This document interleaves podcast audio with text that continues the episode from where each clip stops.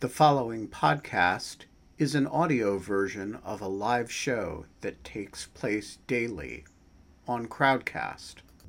To join our live audience, visit our Crowdcast website at crowdcast.io slash in lieu of fun. That's crowdcast.io slash in lieu of fun. You could see the the anxiety on Kate's face about the blue go. And we're live. it is Wednesday, April 14th, 5:06 p.m. We are a little late because we have uh, we had some tech glitches uh, through that the miracle of the internet getting um, Jillian to show up from all the way from Berlin, Germany, to be with us to talk about her book. Hello, that was like actually pretty good. You just kind yeah, of we, we, fell we into the announced you screen. and And, like, dove we into the screen. and so I do um, have a theater background. Not at all. we are not allowed to have fun anymore, but we are allowed to have Jillian York back on. Oh, that looks Wait a minute. beautiful. I'm allowed to have fun again. No, I you're not. just got my second vaccine shot today. I've got a mojito here um, in a pineapple tumbler sent to me by one Kate Klonick. Um, and I think I am now allowed to have fun again. I don't. Yeah, if we had by those rules, um, Ben, we You would were allowed to have you were allowed to have fun months ago. I know. I was, yeah. So, but but Jillian, it's so nice to have you on the show and to talk about your new book, Silicon Values, which you have been working on forever, and um, we have talked about Indeed. in process for so long. So I'm just, I'm thrilled to to to see your face. This is so great. Welcome back. Thank Yeah. you. Nice to be back. Cheers. Cheers to y'all. I'm Cheers.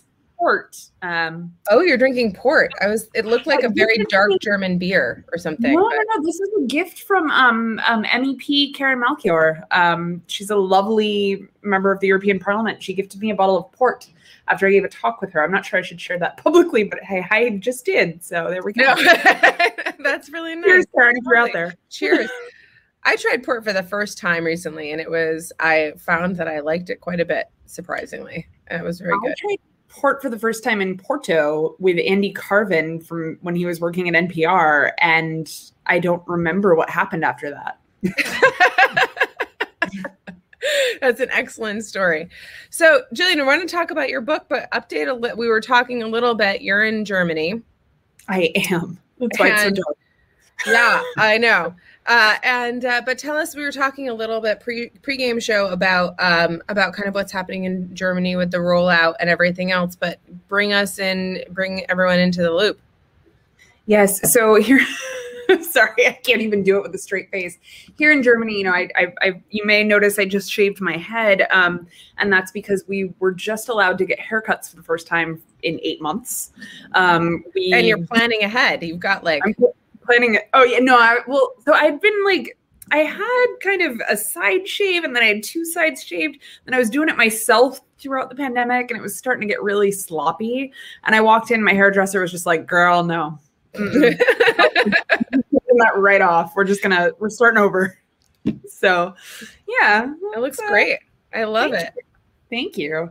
Yeah, but we're we're behind on everything here. Um, Germany and Canada today were announced to be two out of the three best countries in the world, and yet we are two of the three countries in the world that are like completely behind everybody in the vaccination process. So I guess they're sort of behind on that ranking. I mean, I there's kind of an inverse relationship among advanced industrialized countries, among countries that have bad COVID problems being good on the vaccination side. So UK, US, Israel, uh, all handled initial COVID very, very badly. All have excessive mortality from it. All did a completely uh, a subpar job on the front end and did outsized good work on the vaccination side.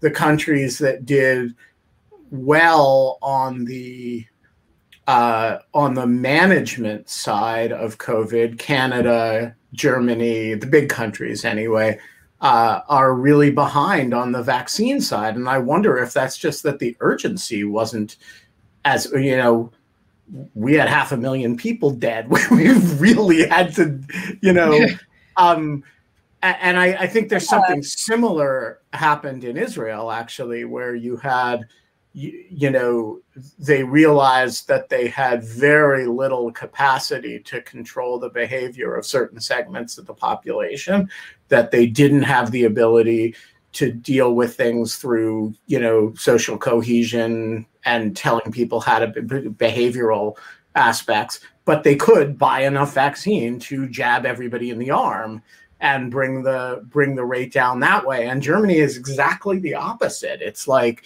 um, it managed the front end sufficiently well that I wonder if there was just a a lack of urgency on the back end. Yeah.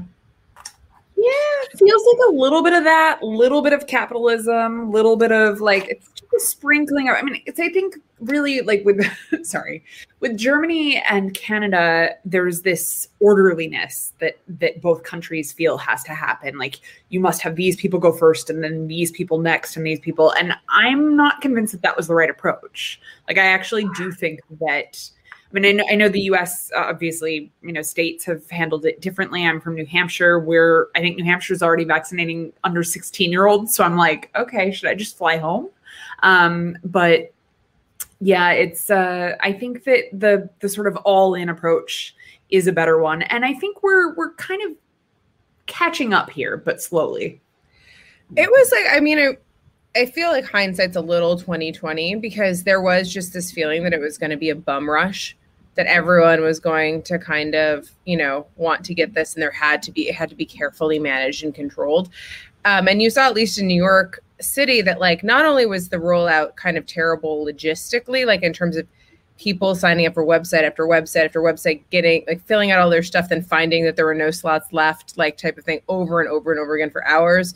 Um, but kind of once that scaled up uh, and they opened it up more generally. It really, I think it was, I think you're right. I think that, but there was no way of kind of predicting that, that people would kind of orderly sign up for their time and, and, you know, and come when they were supposed to come and everything else. But I am fingers crossed for you getting the vaccine very soon. I am really hoping. And so, yeah, keep it's us like, up. I have like ticket to Serbia booked just in case. Serbia is like the master of vaccines. I don't know if y'all know that, but they're I did not know that. Did you know that? Oh, yeah. so this is really they've, wild. They've, they've done a very good job. Yeah. Tell me more. What happened in Serbia? Well, so Serbia had an epidemic of um oh gosh, sorry, I know the Serbian word for it, which is really weird. Um my best friend in Berlin is Serbian. Um smallpox. Thank you. Yeah. Um, brain. so they had a smallpox outbreak in the 70s. And so they've handled a pandemic in recent history. And I think oh. that, like, much more recently than anyone else, I think. Um, and so I think that might have something to do with it, um, as well as the just, yeah, I don't know, quite but organized. Aren't they, aren't they using the Russian They've uh, got vaccine. the Chinese one and the um, uh, Pfizer. I th- no, AstraZeneca. Yeah. Yeah. Okay. Cool. Well, that's I had no idea, but we should. I don't want to fritter away our time just talking about, uh, just talking about kind of mining you for details about the EU. I am like you have worked so hard in this book um, the book is Silicon Values The Future of Free Speech Under Surveillance Capitalism. It is everyone, there needs to be like, there needs to be like, um, like, this is just thank you for grabbing it. My copy is at my office. Thank you. So, yeah, so it's very, it's a great, um, it is just fantastic. And we talked a lot about it while you were writing it. So just kind of give us, give us the overview that you've kind of been doing as you've been on your Zoom book tour. Oh, yeah, Zoom book tour. Who is shitty? but also like health wise. So I mean, I, I, think this is probably public knowledge to most people, but like I, I'm a cancer survivor and I actually had treatment during the pandemic. I'm doing really well. Thank you, everyone. Um, but um, if I had had to go on a book tour, even without a pandemic, like I would be so sick right now. Yeah. And instead, I get to just be like, okay, I'm to turn off you guys and like go lay down on my couch. It's it, there's there are some pluses, let's just say. Um, so no, I mean the book. Okay, the book. So 10 years really. This is like 10 years in the making. Um, I think the first time somebody said that I needed to write a book was around 2012, which is when I was just getting started. And I was like, yeah, yeah, I'll get to that later. And then, you know, it kind of creeped on me over the years. And I remember like, you know, Ethan Zuckerman, Yevgeny Morozov, like all of these people just being like, write it, write it down, write a book, write a book, write a book. Um, and when I actually, when I met my partner, um, around that time was around the time that the you know, it was really kind of going, okay, I, I, think I really actually need to do this now. And yeah, I um, sat down, wrote a book, and it details the basically what I see is like the past almost 15 years now we're looking at of social media content moderation history. Um, yeah with, so some, just, with some blind spots, to be fair, um, yeah. Amazon so, viewers. So, just to, for background, you were at the Berkman Klein Center at Harvard for a while and doing research there. Then you joined the Electronic Frontier Foundation, which is I don't know how to kind of categorize. You've given me the his, the the long history. We don't need to get into it here, but the but the Electronic Frontier Foundation has been kind of uh, to protecting kind of individual liberties on the internet um, for a very long time and you now are the head of the freedom of expression. Um, the, the freedom. Yeah. And so, um, so what is the thesis of the book? What are Silicon values? well, so Silicon values um, are US centric for starters. They are, you know, insular. They are thinking of the privileged user, not the user, you know, somewhere far away, like, well, not Germany, but, um, well, eh, Germany too. Um, they are, sorry, it's like, what are Silicon values? How do I, yeah, it's, it's really these, the ideologies created by a narrow group of people um, in a, like in, you know, in the ivory tower of Silicon Valley. Yeah exactly.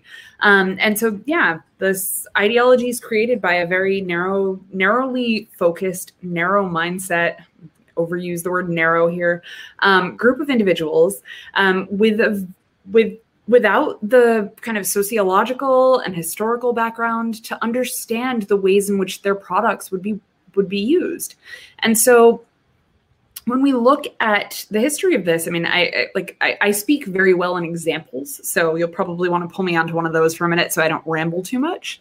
Um, but when, oh, Jesus, sorry, um, close that tab. Like eight million windows and yeah, boxes right? open. I'm like, where's this notification even coming from? There we go. Notifications are okay. Yeah, part of the part of the charm of like the low tech nature of in lieu of fun. But yeah, so like let's talk about some of the examples. Give us kind of like what what what do you think is kind of what is your favorite kind of example of silicon values or something coming out of this book? The idea that like the trade-offs that some that someone made in like a particular instance that like really strike you as making the wrong calculation because they were in Silicon Valley and so removed and so kind of driven by capitalism? Sure. Yeah. I mean, I think one of the key examples in the book comes from Egypt a decade ago. Um, when we look at the Egyptian uprising that happened in 2011, let's look a little bit past, uh, sorry, behind that um, to 2010. So in 2010, there was a young man named Khalid Said. Uh, he was 26 years old, um, and he was shot by police, um, or sorry, not shot, beaten by police. Wow. America just kind of went into yeah. my brain. um, beaten by police. Um, so this was an instance of police brutality, and that really, you know, just struck a lot of people. Um, and as such, people created a page in his name, We are all. Um, and that page grew and grew and became a space for discussion, for conversation, um, and for a movement ultimately but uh, and that that is the page, by the way, like to to you know kind of hit the punchline too early. That is the page that eventually called for the January 25th uprising. But on Thanksgiving weekend in 2010 um, in the U.S., I was you know working and getting, getting all these emails. Like, what is this? And I'm seeing these emails from like Danny O'Brien and Rebecca MacKinnon, and they're CCing like Sheryl Sandberg and Elliot Schrage and these people like who are still high up in Facebook's executive team. Um, that the page has gone down. It's just gone. We don't know why. And what had happened was that it was removed because the person who was the administrator of the page had been using a pseudonym. Um, reasonably so. He's, you know, Egyptian, not in a safe circumstance. And so he um, you know, got gets caught in this loop with Facebook, um, gets shut, or not even the loop. That's what happens now. Back then, he just gets shut down um, and told, you know, you're like, that's it, story over. Um, and so we stepped in, and they stepped in. Really, I, I was kind of a, almost on the sidelines of this. They Who's stepped they? In. EFF or? Um, no, Danny Danny O'Brien is at EFF now. He was at the time at the Committee to Protect Journalists. Um, Rebecca MacKinnon back then was don't know what her affiliation was at the time, but she's now ranking digital rights. Yep. Um, and I was at Berkman, and we were all just kind of scrambling to figure this out. Right. So, one of the things that I've always been struck by, just to go to another example, is the story that I've talked about in the show a few times, and that you and I, I mean, that you obviously know, which is the Napalm Girl incident in 2016, right? So, in the fall of 2016, a prominent Norwegian journalist posted a picture of Thomas Utz's um, uh, terror of war photo, which was a picture of, I think, a seven year old girl naked running down the street of her Vietnamese village after it had been bombed um, in the Vietnam War by um, by Agent Orange, and um, it's a very powerful photo. It won a Pulitzer Prize, and it had been put up on Facebook by this prominent Norwegian journalist and taken down. And I think he'd gotten a strike against his account, or like his account had been closed down for a few hours. I can't remember. And he comes back and he is just rip shit, like frankly, and like goes on this campaign to be like Facebook is censoring historical information. Um and in compare and then like and then it gets taken up by the norwegian prime minister and then they remove it from her page. And then a little and then there's like fast forward to like Nor- norway like a bunch of i think are the third most popular aftenposten the third most popular um newspaper in norway posts a photo a picture of the photo on the front page and like a letter to dear mr zuckerberg dear mark zuckerberg like that basically calling for them to do this it was people might remember this, they might not, but for the platforms, it was a reckoning moment, right? It was a moment where they finally realized that they could not solve all of their problems by just taking things down, right? Like exactly what you describe. And that there would be really powerful people that would be very upset. Do you think that we're like is that something that you touch on in the book? Is that something that you talk about? Because i think that like this is something we've talked about. So i'm interested to hear if you think that this has progressed since 2016 and gotten better or gotten worse. That was such an interesting story. I you know i got i ended up i think i spoke to the wow like sorry you know i think we all have pandemic brain right? Like we, we're, we're all yeah. there. Um, I spoke to the European Parliament back then at that time with the with that editor and with a couple of other folks. Um, and we were you know we actually gave a talk around that. Um, and my uh, what i recall was that there was a really interesting element of that story that that kind of didn't get told which was that that photo was controversial to begin with and that editors had actually like really you know, hemmed and hawed over whether to put it out in the public in the first place, way back in the day. I'm talking newspapers. And so I think that, you know, that that piece of the story kind of got lost in all. But have things changed since then? I mean, no, I think things have gotten worse, frankly. Um, so let me rewind just a bit before that. That was what, 2017? Um, I just actually pulled up the Facebook post that I or the no, it was 2016. Yeah, it was 2016. It was Okay, September so- 2016. about a year or two before that, there had been um, a different situation involving um, real name, the real name policy, Facebook's real name policy, where a bunch of drag performers in San Francisco had all gotten booted off the service at the same time, like just systematically kicked off. We assumed that this was because people were clicking and reporting them. You know, you're violating the policy, you're violating the policy, etc. Um, but what happened was that sorry i'm like so tired you guys um, no, I know. Take your time. It's fine. This is like low key. Don't even worry about it. You're I know. late. it's and you've like been on Zoom all day. It's like yeah, it- I tweeted this like just for the record, for the proverbial record. This is like my ninth hour of calls. Um, I've just been like Oh on camera all day, so I I. I feel No, crazy. just relax. It's totally fine. Like you're like it's yeah. I just kind of wanted to have like I'm just kind of actually curious. Like I think that you're I think that there's yeah. So let me just kind of so the drag performers there's generally been kind of like this huge let's take down nudity because it's easy and salacious and there's like it's like gray power it's not like you know it's not strong power it like exists in the space that they're not going to go and get power. Police or yeah. like something to like kind of go and like put this shit back up and so it's easy for facebook to put down because already people who are existing in sex work or pornography or whatever else ha- are disempowered uh, by by like by society.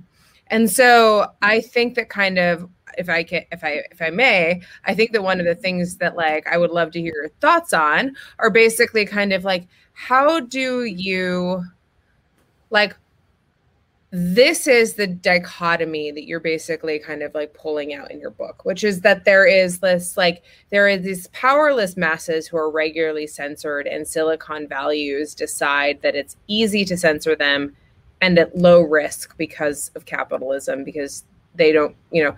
And then there are like these historic moments that become incredibly high profile like something like napalm girl and powerful people get involved right and like basically that the values end up going wherever the power is and that they are not kind of first principles on their own does that make sense No, that's I, I think that you you just described my book far better than I could. Um, it's been in my head so long. Like that's the hard thing about writing a book is that you, you know, once it's out, you're like, oh, I'm done. Like I, I don't I don't think I've reread it. You know, do you think does Julia Roberts go back and watch her movies? I don't know. Um, I, wow, I did not just compare myself. to That's that's actually all she does. She sits around all like, day he does watching her movies, um, uh, and that's the difference between you and Hollywood people. yeah clearly. Uh, So, yeah so that is I a have, question I have I have a question about. It seems to me the fundamental Silicon value is that they want bright line rules that are easy to implement. Um, they don't deeply care what the rule is. So, you know, if it's no no female breasts, right? They can live with that rule. If it's no female breast except when it's about breast cancer, they like that rule a little bit less well because it's a little bit more complicated, right? Um, they like the rule we believe in freedom of speech a lot because it requires nothing of them. They like the rule we believe in freedom of ex- speech except when X, Y, Z, A, B, C, a lot less. And so my it seems to me the basic conflict here is that there is no rule that is simple to articulate that doesn't have too many exceptions to be simple to implement. And so if you say no videos of burning children, which seems like a perfectly reasonable rule, then somebody will come up with Napalm Girl, right? Which the prime minister of Norway will actually have strong feelings about that this is an important thing to talk about. Well, like Right. I mean, it's not burning children. She's not on fire. I'll give you one better. No, she's just a burnt no chi- child. no, no pictures of naked children, like naked children in like right and like okay, but then what do you do with trying to share with your grandmother or like and all of your family members pictures of your kids taking their first bath? Right. And So- that's what it comes and- down to, right? Is that it's really hard around those bright lines to like to, to actually draw that and then apply it to every single user consistently in every circumstance. And this is what these companies are just functionally unable to do. And so, isn't the fundamental problem that their fundamental value, which is ease of operation, because that's what maximizes profitability, is actually indefensible uh, given the mores of our society? And our society here is I acknowledge totally different in Thailand than it is in Botswana than it is in Washington. But whatever your whatever your conception of our society, whatever like it's not consistent with these the the, the sort of bright line rules that they would tend most to favor. Yeah, I think that that's right. And I think that they also tend to, mean, Facebook in particular tends to be really conservative when they're looking at other parts of the world. And so rather than invest the time and resources into getting the details right, um, they'll just blanket ban certain things in certain um, regions. And, and that's something that's sort of uh, it's almost new. I mean, we've seen it increasingly during the pandemic, um, but also you know around the past couple of years. Like to give a very clear example that I think is going to be um, coming up a lot more. Some of the LGBT products um, that Facebook offers are not available in certain regions of the world. So if you're in Poland, even tough luck. And that to me is striking because Poland is part of the European Union, um, which guarantees, right? Like we have the we have laws here, um, and so you know, and, but also Lebanon as well. Like Lebanon, there's a high court in Lebanon that has determined, um, or that I, I'm I'm gonna get the Lebanese ruling wrong. I'm not an expert on on Lebanese law, um, but there is a high court ruling there around um, the the right to express um, one's sexual identity, and so that being said, like these companies are not doing the research. They're just kind of blanketing certain regions. If they're not profitable, it's not that interesting, and so on. Yeah, so I'm curious, and I wonder, Ben, if you have thoughts on this too. I'm curious if there's like, do you do you feel, do, or do you? I haven't read the last part of the book. Do you come to a part of? Well, I just haven't read anything. Literally, Jillian, I've been I- teaching. like, I'm is- so this tired. is like bought these. I, I had to buy a bookshelf for all the books I bought. I love that you admit that you haven't read books on your bookshelf. I like. I'm like everyone is that, Jillian. No one else. I have read every single book that you can see in my uh, in your uh, square. in, in my right in my now. screen. Even if you expand No. the screen uh, so that I take up the whole screen, There's I still will have read that entire every room. single book, and I have fired every single canon. um, I will say this. Uh, so I, I'm curious what you think, and this is kind of so this is kind of getting to uh, Jack Goldsmith and Tim Wu kind of who controls the internet question. We're going to get to a point where uh, we're going to get to a point where you have basically, I think you're going to have to pick values for Silicon Valley to articulate. And so, whose values, right? Is it like this imperialism type of idea where we're bringing civilization or like, or like, you know, we're bringing French values to the internet, which is um, who who put that one forth? I forget. Was that I don't know, but it was that like, like Mike Godwin's here, so he'll tell us probably because Yeah. he's like, uh, like Uh, yeah, I closed the repository I'm of remembering everything that's happened on the internet. Um, the International Covenant on Civil and Political Rights might be a place to start. Yes, that is. I mean, that is Yeah. true, but that is also not. That is. There are also a lot of. There are a lot of countries that are not party to that. Eh, Like, there's more that are that aren't though. yes, than though.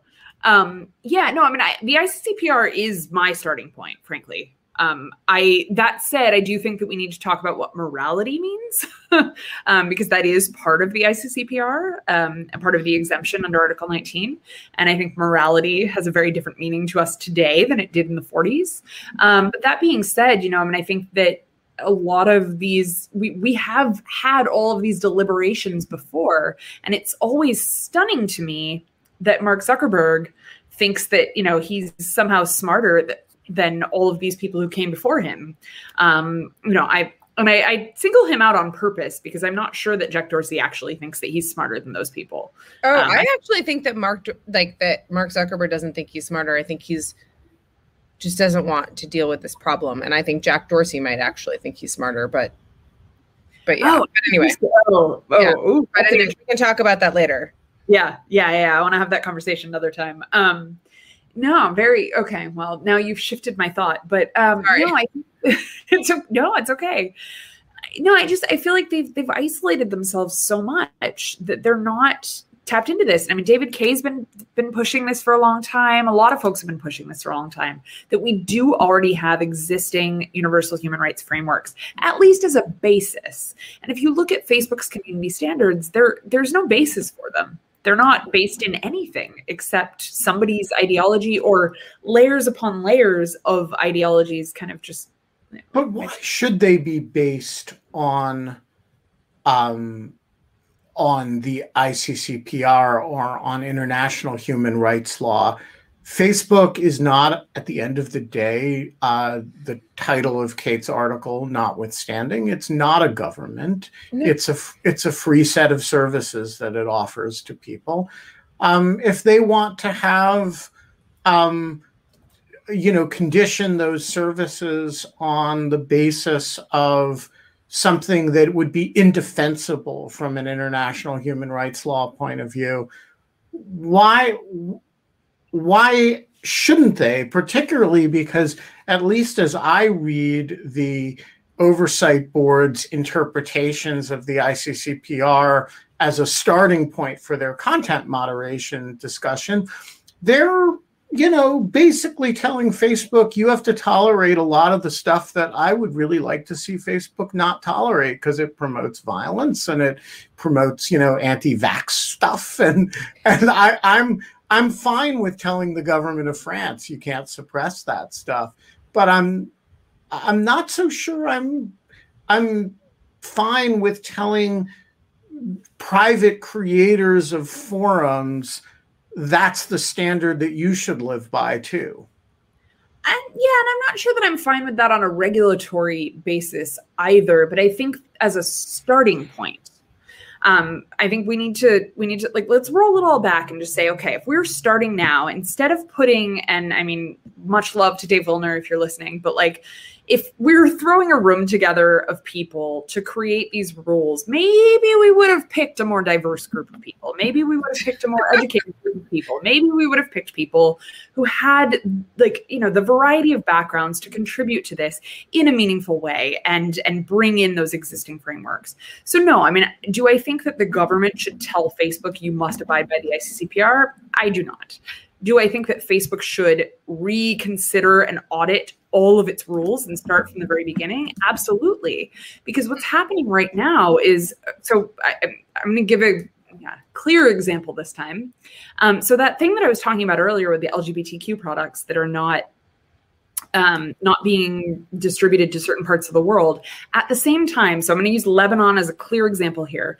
Lebanon is a country where, again, like the the law is fuzzy a little bit on um, homosexuality. And then on the other hand, you've got Hezbollah, which is a US designated foreign terrorist organization, but also a state actor because they've got seats in parliament in Lebanon. So that's a tricky position, right? Facebook um, is not, at least according to our lawyers, um, might disagree. Facebook's not obliged to take down Hezbollah's speech, right? So they've come up with this policy that it allows Hezbollah is not allowed to post, but people can talk about Hezbollah and they can talk about them positively, but they can't praise them. And it's just this very twisted policy. And it's specific to certain countries like Lebanon, Myanmar. This came out in The Guardian a couple weeks ago. If, if folks don't know what I'm talking about, um, I can find the link in a bit.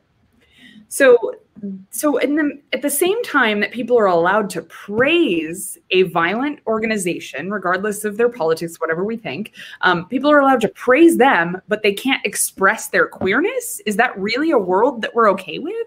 Like, I'm I'm just not okay with that. Yeah, I think that that's I think that's exactly I, I know. I think that that's. Um, I think that that's a, like a really wonderful way of kind of showing the lack of first principles that you're kind of talking about and talking about replacing. Uh, David but, Botts. But, but wait, but before we go to David Botts, yep. I, I just want to ask: is is is your problem there ultimately with Facebook, or is your problem with Lebanese law? Um. Mm. So I mean, the, what, Facebook is, what Facebook is doing is it's creating a transnational speech environment that is regulated by a hundred plus local laws. And yes, so it's concentrating the conflicts between laws. But is it really is it really that Facebook is saying that you know you can praise Hezbollah, but you can't you can't express your your yes. gender identity, or is it that Lebanon is saying? No, no, no, no. It's it's Facebook. It's not Lebanon. I'm I'm positive of that. It is not the Lebanese government. Um, yeah. So the Lebanese government does not restrict homosexuality on Facebook. They do not. I, I, mean, even looking at the transparency reports, there are not very many content removal requests, and we do know just from. I mean, I, I have worked a lot in that country that that's not what's happening here. Uh huh. Okay. Same, same with Poland, as far as I'm aware, and if if that is true, then Poland is violating European laws. Uh, David Botts, lovely background. Oh wow, that's a picture of my my little brother in the background, in like the lower left corner of David's thing. That's that's our first day of school. I think I was in second grade and he was in kindergarten that. That's wonderful. I love yeah, that. Yeah, David. David creates like, a background for every day every of In Lieu of Fun. Of In Lieu of Fun. He always has a different one. It's so lovely. He's got, oh, he has After Trump up and he has your book up, Jillian. So, anyway, I know. David, I, I love this so much. Fantastic. Podcast and he's mute today. We love we love David. He's not mute. I have him unmuted. No, no, no. He's just he's miming. Is, are you going to mime your question? No, I just like he, I like that he's Vanna Whiting. He's Vanna Whiting. He's just like yes. Um, David, the floor is yours. I love your question. Um, thank you. Uh, thank you so much, Jillian, for uh, joining uh, the the crowd today. And I I feel for you. I, have spent many hours on uh, the Zoom today also. So you're doing great. You're doing really good. So, um, thank you. So, so uh, free speech as a concept is really it's super different in Germany versus the United States. And uh, based on you being there for a while, what what lessons do you think folks from the U.S. can learn about Germany or or other countries. I mean, we talked a little bit about Poland and and uh, other countries, but as it relates to speech, and you know, we, we got good speech and questionable speech, all kinds of speech, but Germany is super different. Yeah, Germany is really interesting in the sense that I mean, and, and I'm not an expert on German law, so I'm sure that there are Germans in the audience, and I might get something wrong. Please point it out if I do. Um, but obviously, you know, the country's unique history. We've got quite a bit of it here. I'm sure you're all familiar. Um, makes it such that there are things here that you can't say. Um, now, the way that this is t- traditionally dealt with, let's say offline, um, if you were to go out in a park and spray paint a swastika or say things, uh, scream, you know, Holocaust denial in the park next door, I'm literally pointing to a park, sorry, um, you would be fined most likely. And one of the interesting things that I learned recently from somebody was that um, somebody here, right, lawyer, I think, was that those fines are actually an effective deterrent, um, according to some of the studies that have been done. That people, when they are fined, they they realize that they're not allowed to say certain things. Um, they, sorry, I saw Godwin's comment. Um, that. Wait, were you purposely just mouthing things because you're not muted? No, sorry, my mic. I muted myself from my mic. Oh. I said I, I said you might say it causes a chilling effect. Yeah. yeah. So I mean, you you it does. It causes a chilling effect, and you know, I mean, it's funny because at the beginning of the pandemic, like I was like, "Ooh, could we have like a chill?" uh, what was the? Sorry, never mind. I, I'm forgot my own joke. Um, anyway, um, yeah. So so people are you know d- dissuaded from engaging in that type of speech here, and at the same time, you know, there is I feel a lot more free here than I do in a lot of the US for a lot of different reasons, right? Um, one of them is guns. you don't see guns here. They don't, I mean, I, they do exist, but they're not prevalent. Um, another reason is that I do have more personal freedoms when it comes to self expression here than I feel that I do in the US. I can be topless at the lake, no problem. Um, I can walk down the street with a beer in my hand. And so it is this really interesting balance. Um, so Germany's, you know, and I, am I know obviously carrying a beer is not speech, but some of these things are expression, and I think well, they're liberty. They're they're they're they're they're liberty and do like it's liberties. Like you can it's a maybe not speech, but it is like uh, it is a pro liberty kind of stance. Yeah, and and nudity is self expression. I mean, that's absolutely expression. Um, I, I, but isn't know. but isn't that true in in a lot of countries that different countries and different cultures have different things that they consider you know core expressive liberty uh, material um, and the you know you you say you're you feel freer for the lack of guns but of course the gun culture people feel less free for the for the lack of gun ownership right? And um you know i've i've always been um there are there are things that uh, you know when when when we uh, the first time i don't think it's true anymore but it certainly used to be that when you stayed in a hotel in germany you would give them your passport and they would report your location to the cops.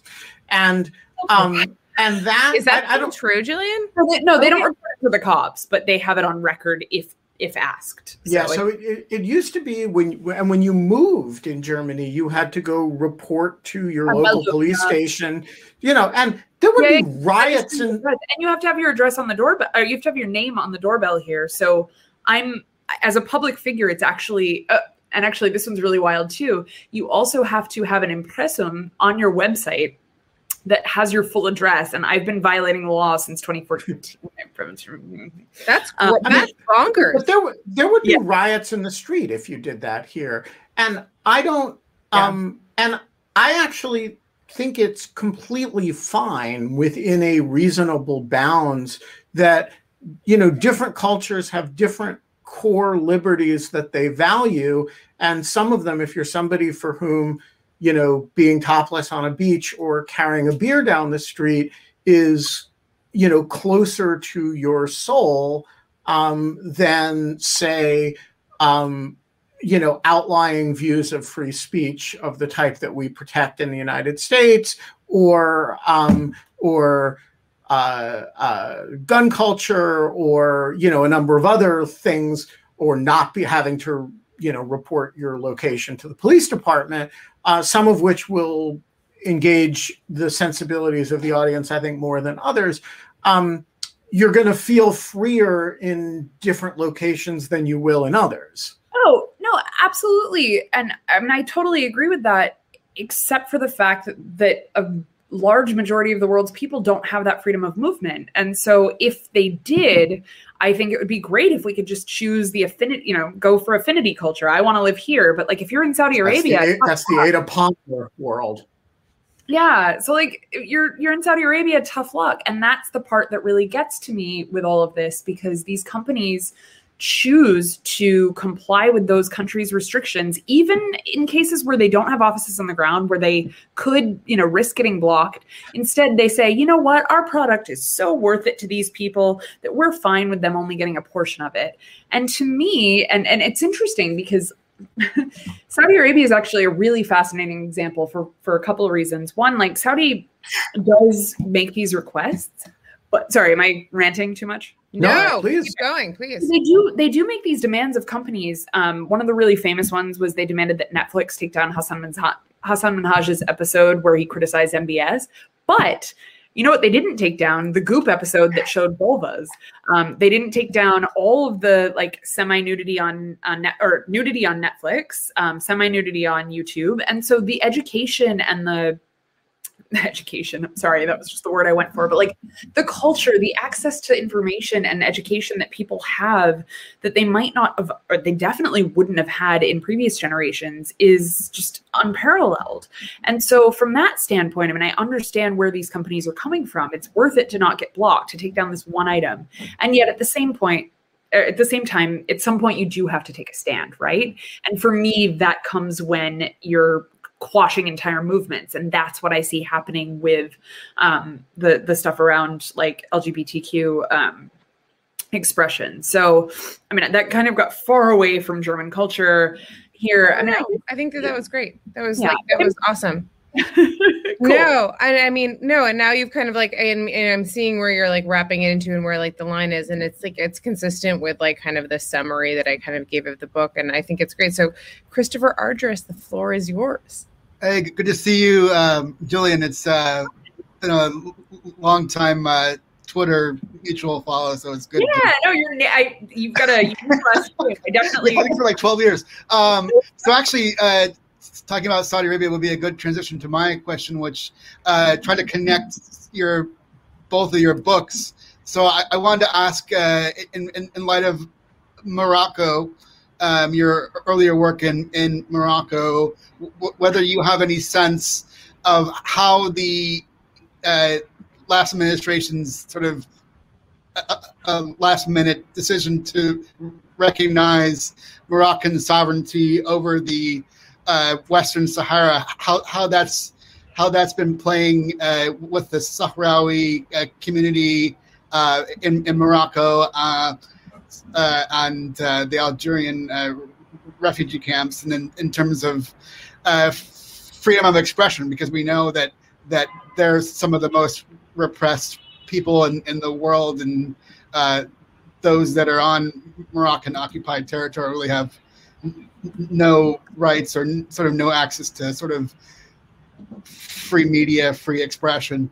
Um, so I'm wondering if, whether your contacts, whether you still kind of keep up with people in Morocco, and what's the sense of sort of that the this current administration hasn't distanced himself and hasn't uh, reversed this uh, unilateral uh, uh, declaration of Moroccan sovereignty over uh, this Western Sahara. Yeah, no, I mean it's it's a great question. It's like I feel it feels like a lifetime ago that I was a person who did geopolitics. Um, but I mean beyond the internet. Um, but yeah, I, I can still speak to it a little bit. I mean the sad thing, the sad truth is that most of my friends from Morocco um, that I knew back when I lived there, and also that I knew after I when I was at Berkman and and still doing that work, the vast majority of them are in Europe now. Um, which is great for them, like on a personal level, but terrible for the country.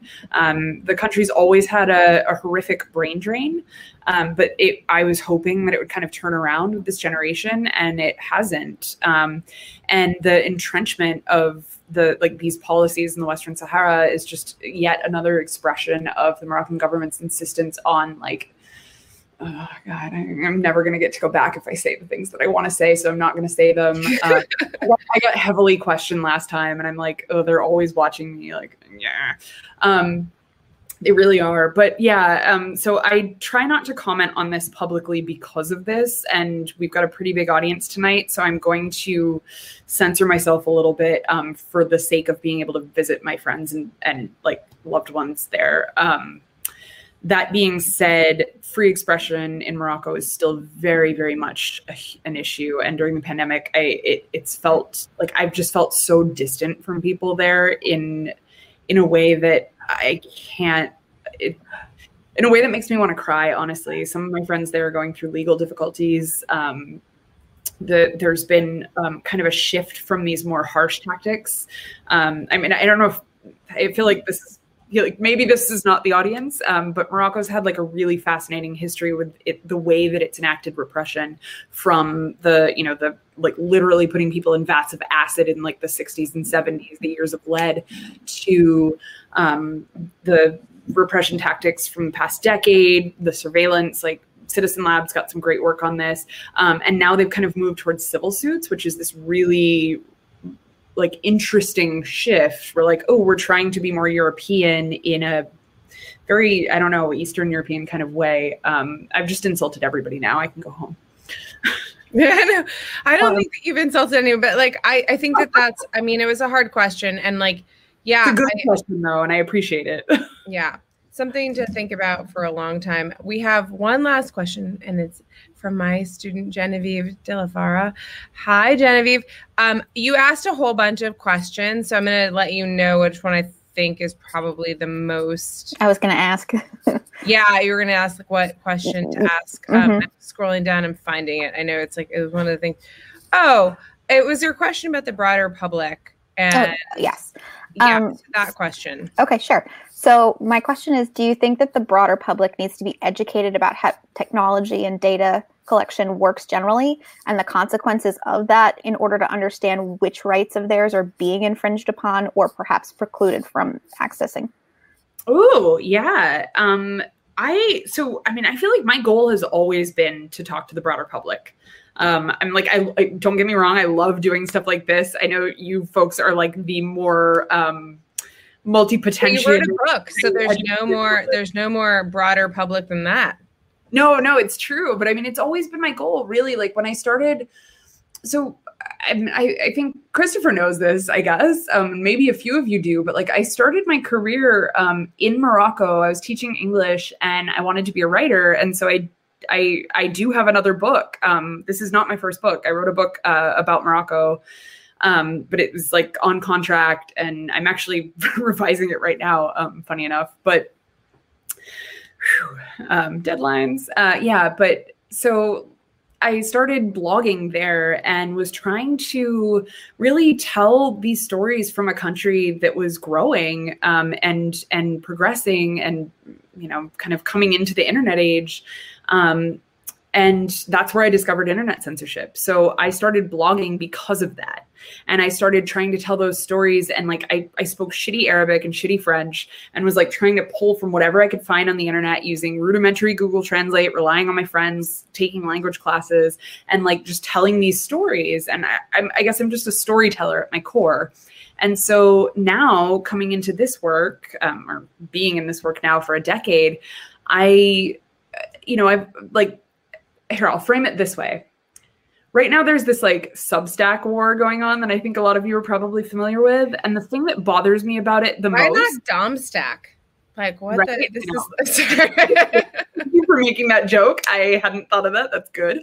Um, the thing that bothers me about it the most is that like I've always taken all of these random writing gigs here and there, not because I'm money hungry, but because I like the idea of being able to write for like this random place, um, this random op-ed in Texas, this random op-ed in Indonesia, and I've been doing that for years.